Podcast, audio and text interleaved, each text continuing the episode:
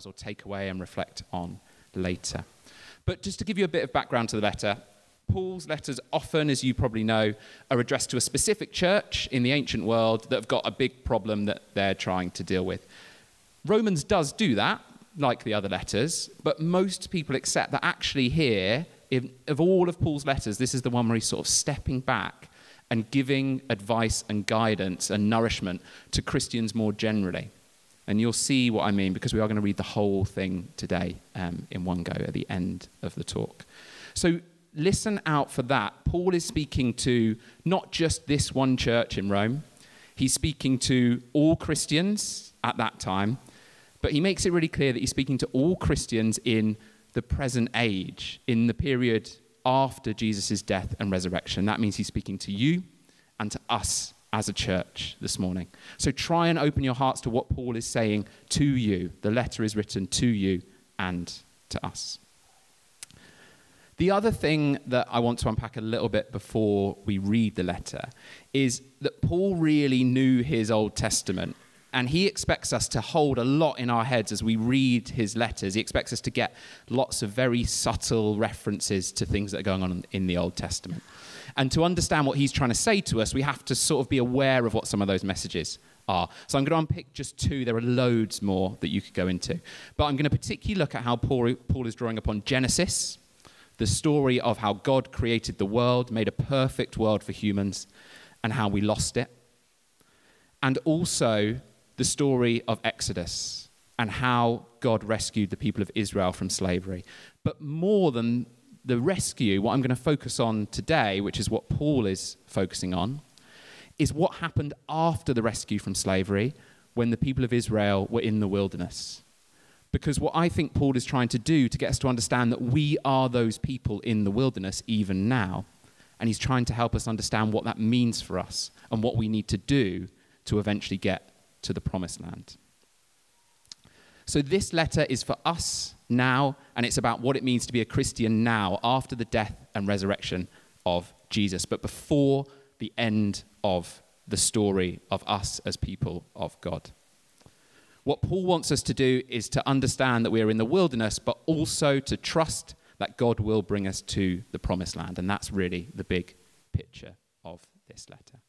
And the way that we're going to get there is through the Spirit. And that's why this is in our series on the Holy Spirit. So, what I'm going to look at is this how life through the Spirit leads us to glory, how it will lead us to glory, and we can trust that that will happen.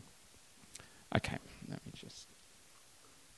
So, the first thing that Paul's going to pick up in this letter very clearly fits in with what we have been talking about lots in this church lately the idea that this is an unfinished story. That we have our own unfinished stories, but also that the Bible tells us an unfinished story, that there is still an end to come.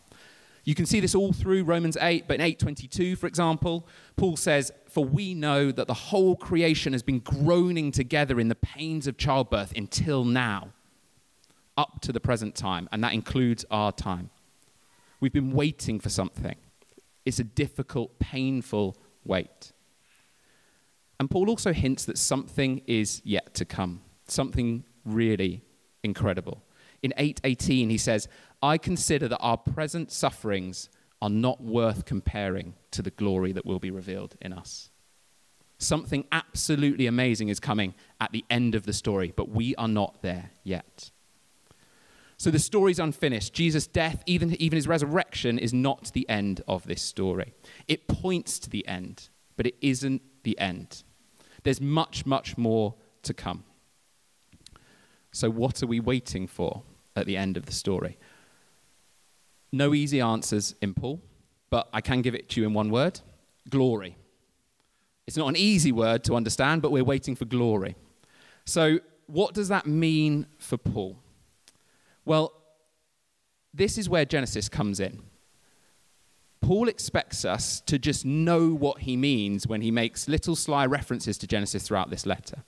What he's actually telling us, with all of the references to Genesis that are woven throughout Romans 8, is that when he says we're going to be returned to our glory, us as humans are going to be returned to our full glory, what he means is that we and the world will be restored to exactly how we were at the beginning. That perfect world that God created, with us not just in it, but responsible for it, responsible for its beauty, using our beauty and ourselves in the image of God to make that world more and more beautiful. That's going to happen again. That's the end of the story. That's glory for Paul. It's not just brilliance or dazzling, shiny lights or everyone having a lovely time. It's bigger than that, much, much bigger. It's the whole world, the whole of creation. Paul will constantly use creation to talk about the whole world, all of the creatures, the land, everything in it. The whole of creation will be restored, but even more amazingly, we will be restored to our original role, responsible for that creation and all of the beauty in it. So, the end of the story is a perfect world with peace, without war, without hunger, without poverty or jealousy. That's where this is going. And we know, we look around us and we know that we're not there yet. So that's the big story of the Bible that Becca and I spoke about last week the story of perfect creation and then human failure and eventually us returning to that perfect creation. It's God's big rescue plan. So, one of the big ideas in Paul was this idea that we are still waiting. We're waiting for that glory to come. In fact, Paul even says that all of creation is waiting for us. It's a really amazing idea. It's not just us sitting around waiting, thinking, when are we going to get back there? The whole of creation, every plant and bird and animal and part of the world, is sat there thinking, when are humans going to step up and return themselves to where they're supposed to be? Responsible for all of this, for making it beautiful and wonderful and perfect. So we are waiting, yes, but actually we're waiting for ourselves, and all of creation is waiting for us to step up. So, what happens while we wait? That's where we are at the moment. The clearest thing for me that comes through in Romans 8, and I think this is a really difficult question for us as Christians, and Paul really, really helps me to reflect on this, is that this period is not just about waiting. We're not done, we're not just sitting around. There is work to be done. God is still working, He's still got a plan, and He's still got work for us to do as well. Now, Paul does that through the story of Exodus, the story of how the people of Israel were saved from slavery there's lots of subtle hints in, in Romans 8. You'll see if you know the Exodus story, Paul talks about us being careful not to fall back into slavery. Phrase I've used already, the idea of creation groaning, waiting to be saved, that is a direct reference to the people of Israel groaning in their slavery, waiting to be rescued. So it's all the way through this letter. And Paul is doing that because Exodus isn't just a story of how God once rescued his people Exodus shows us the pattern of how God has rescued his people again and again and how he will continue to rescue his people. It's not just a story, it didn't just happen once. It's what happens next that Paul really wants us to understand. Once the people of Israel are rescued from their slavery, they find themselves in the wilderness. Paul wants us to understand that we have been rescued from slavery, we have been freed by Jesus' death and resurrection, but we are still in the wilderness at the moment. We are yet to get into the promised land. When the people of Israel were rescued from slavery, that was not the end of their story.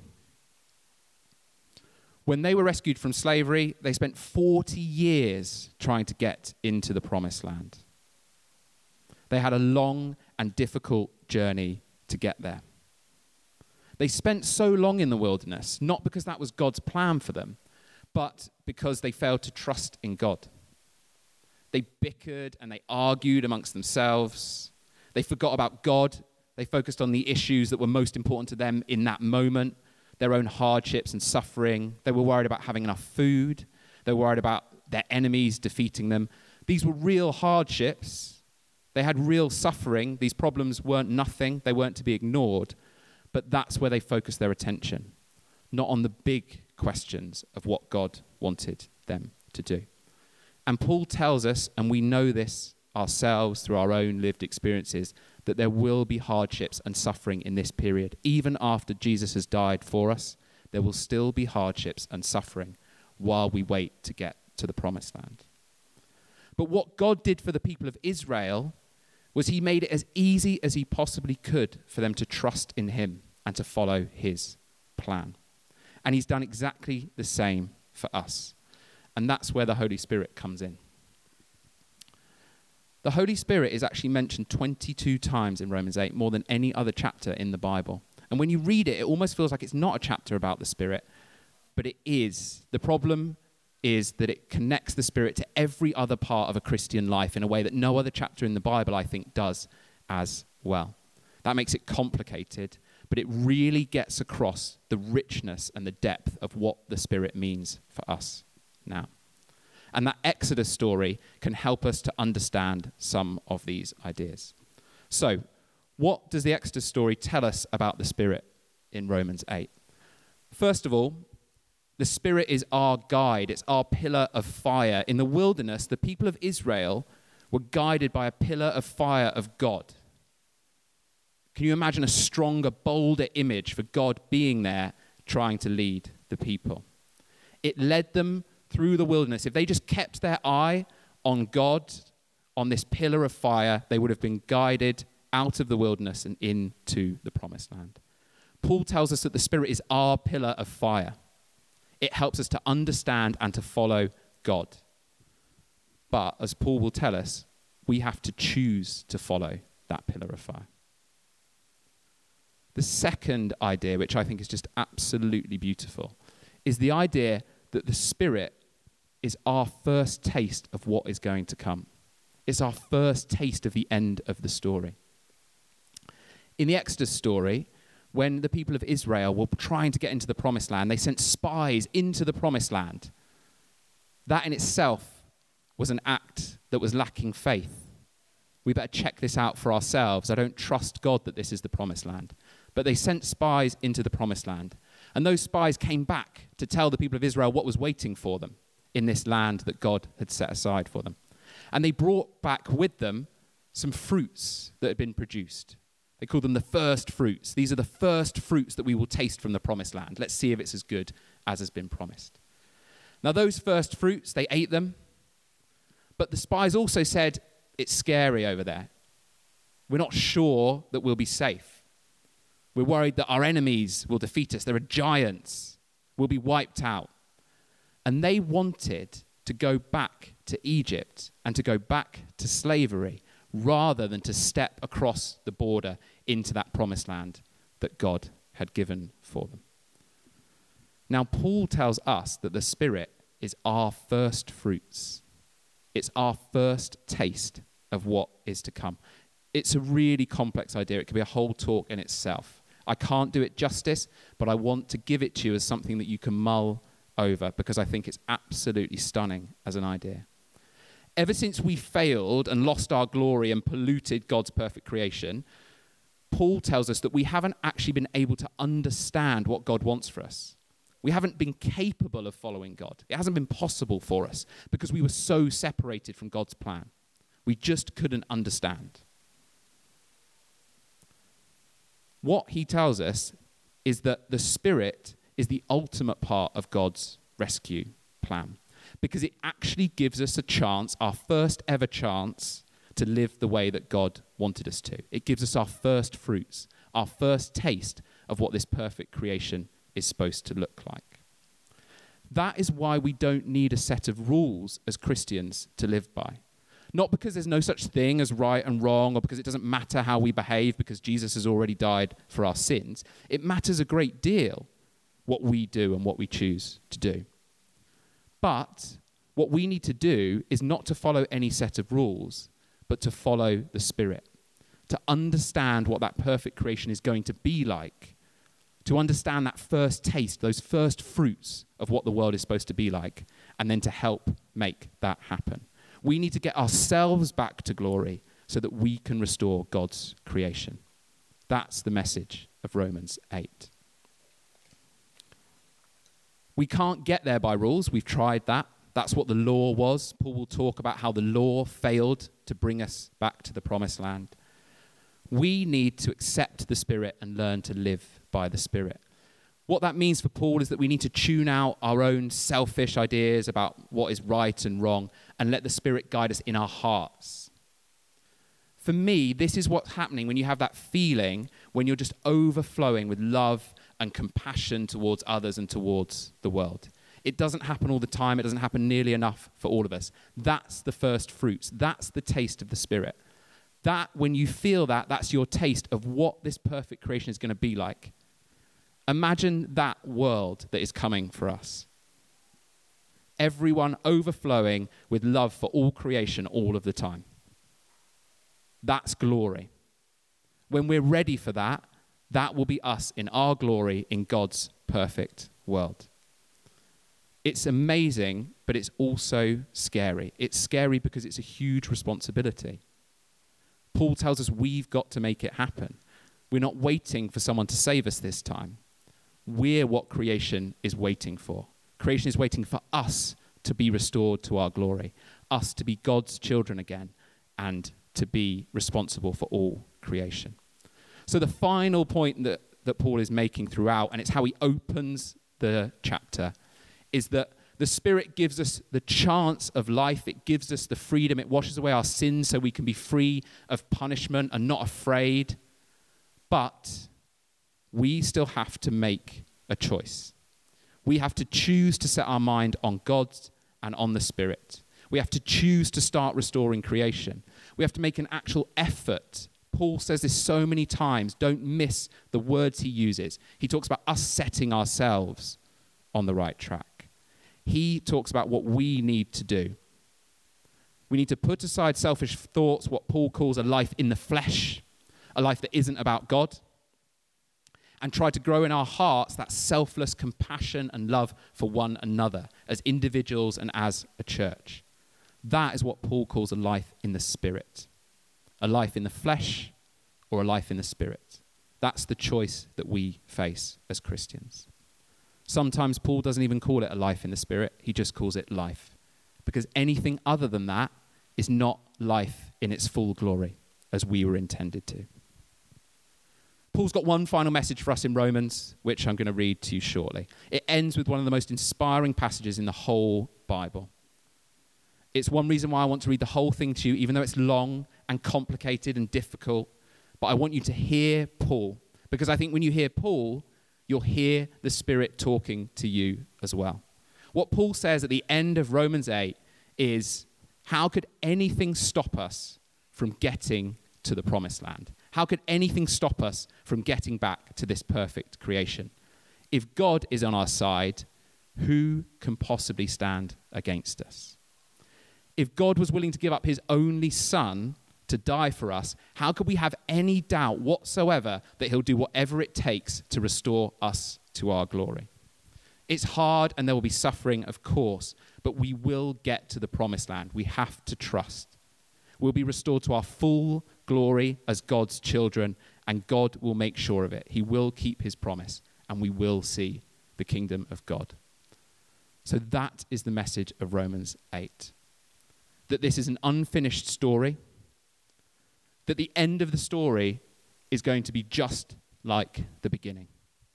We'll be restored to our full glory as God's children with responsibility over the whole world, and it will be perfect.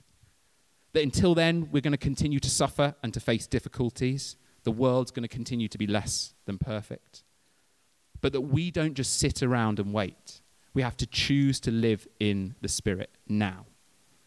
We know what this looks like because we've been given a taste, we've been given the first fruits. But we have to work with the Spirit to create this perfect world. It might be hard, but we shouldn't worry. How could anything stand in our way if we have God on our side? So I'm going to finish by just reading Romans 8 in full. I'm not going to say any more afterwards, but just give you an opportunity to reflect on what it says, because I can't say anything more than what Paul is going to say to you. All I would ask is that as you listen or read, remember that Paul is speaking to you and to us as a church. Open your hearts to what he's saying. Don't worry if words or ideas or whole phrases escape you or you don't understand them. That's fine. Just focus on what you feel in your heart. if you feel something of the love of God or of the power of the Spirit or of your responsibility, if you feel you need to do more to love others or to show compassion, or if you feel hopeful or excited or optimistic about the future, then that's it. You've got it. You've understood. That's the Spirit. That's your first taste of the promised land. And there is so much more to come. This is Romans 8. Life in the Spirit where Paul tells us that we can choose. There is therefore now no condemnation for those who are in Christ Jesus. For the law of the Spirit of life has set you free in Christ Jesus from the law of sin and death. For God has done what the law, weakened by the flesh, could not do. By sending his own Son in the likeness of sinful flesh and for sin, he condemned sin in the flesh in order that the righteous requirement of the law might be fulfilled in us, who walk not according to the flesh, but according to the Spirit. For those who live according to the flesh set their minds on the things of the flesh, but those who live according to the Spirit set their minds on the things of the Spirit. For to set the mind on the flesh is death but to set the mind on the Spirit is life and peace. For the mind that is set on the flesh is hostile to God. It does not submit to God's law. Indeed, it cannot. Those who are in the flesh cannot please God. Paul then goes on to tell us that we are children of God who will be restored. You, however, are not in the flesh, but in the Spirit if in fact the Spirit of God dwells in you. Anyone who does not have the Spirit of Christ does not belong to him. But if Christ is in you, although the body is dead because of sin, the Spirit is life because of righteousness. If the Spirit of Him who raised Jesus from the dead dwells in you, He who raised Christ Jesus from the dead will also give life to your mortal bodies through His Spirit that dwells in you. So then, brothers we are debtors not to the flesh to live according to the flesh. For if you live according to the flesh, you will die. But if by the Spirit you put to death the deeds of the body, you will live. For all who are led by the Spirit of God are sons of God. For you did not receive the spirit of slavery to fall back into fear, but you have received the spirit of adoption as sons, by whom we cry, Abba, Father. The Spirit Himself bears witness with our spirit that we are children of God. And if children, then heirs, heirs of God, and fellow heirs with Christ, provided that we suffer with Him in order that we may also be glorified with Him. For I consider that the sufferings of this present time are not worth comparing with the glory that is to be revealed in us. For the creation waits with eager longing for the revealing of the sons of God. For the creation was subjected to futility, not willingly, but because of him who subjected it, in hope that the creation itself will be set free from its bondage to corruption and obtain the freedom of the glory of the children of God. For we know that the whole creation has been groaning together in the pains of childbirth until now.